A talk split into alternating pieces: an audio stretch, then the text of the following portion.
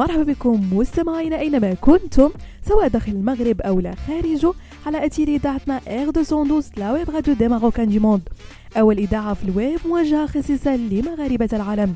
فقرة نجوم week ديال هذا الأسبوع وكما العادة غنرافقكم في إطلالة في آخر أخبار نجوم الساحة الفنية الوطنية والدولية. وبداية مستمعين مع الممثلة المغربية فرح الفاسي والتي تستعد للمشاركة رفقة زوجها الممثل عمر لطفي فيلم سينمائي من إنتاج الموسيقي المغربي العالمي نادر خياط الشهير بلقب ريد وان وتشارك فرح الفاسي في الشريط الطويل كممثلة رئيسية وتشرف كذلك على الإدارة الفنية للعمل التي تكلف زوجها الممثل عمر لطفي بإخراجه.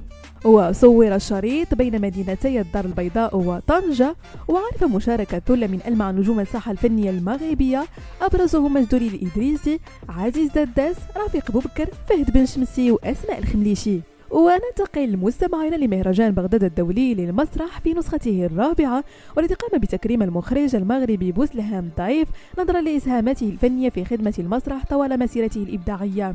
ويشارك المغرب في فعاليات هذه الدورة التي تنظم تحت شعار لأن المسرح يضيء الحياة بالعرض المسرحي إكستازيا هو من إخراج ياسين حجام ويتضمن برنامج المهرجان الذي يستمر إلى غاية 18 أكتوبر الجاري 20 عرض مسرحي من بينها ثلاث عروض عراقية وتسع عروض عربية وثمان عروض أجنبية. فضلا عن ندوة فكرية بعنوان مشهدية الخطاب المسرحي الجديد. ونختم مستمعين فقرة نجوميك بالفنانة لطيفة رأفت والتي توعدت باللجوء إلى القضاء بسبب نشر مجموعة من القنوات على مواقع التواصل الاجتماعي.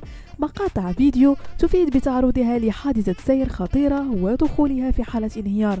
وأكدت الفنانة في المقابل أنها تتمتع بصحة جيدة مشيرة إلى أنها عندما انتهت من تسجيل إحدى السهرات الفنية لصالح قناة الأولى تفاجأت بتوصلها بعدد كبير من الاتصالات الهاتفية من داخل المغرب وخارجه من أجل الاطمئنان على وضعها الصحي بعد مشاهدتهم الشائعات التي انتشرت ضدها.